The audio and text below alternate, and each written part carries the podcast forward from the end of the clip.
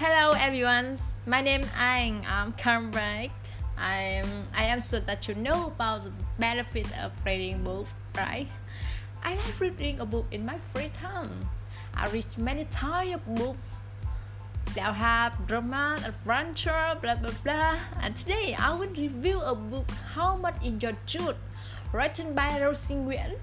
Um, her Vietnamese name is Nguyễn Hoàng Nguyên.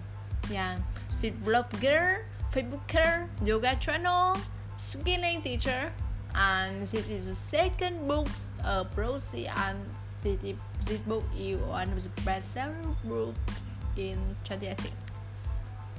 So you are curious about it? Let's beginning. Yeah. The book had five chapters. It's like natural flow with a lot of story. Rosie wants to uh, to tell with young audience how to use time effectively. Firstly, the book mentions that uh, if you feel bad, tired, not just the way. You will, uh, you will be better with reading a book. You can get more knowledge and you will get more energy to continue. Secondly, browsing will give us some advice how to choose a book, how to read a book, and how many books you should read in one year. It's so important because when you read an unsuitable book, you are wasting your time. In Rosie's opinion, you should read uh, 50 book per year.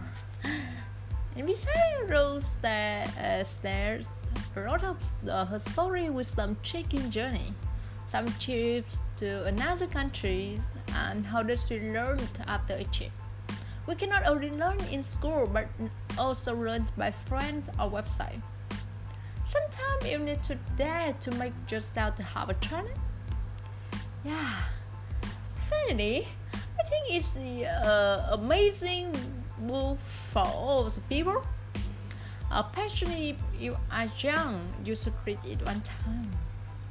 I am sure that you will find out a lot of new things after reading.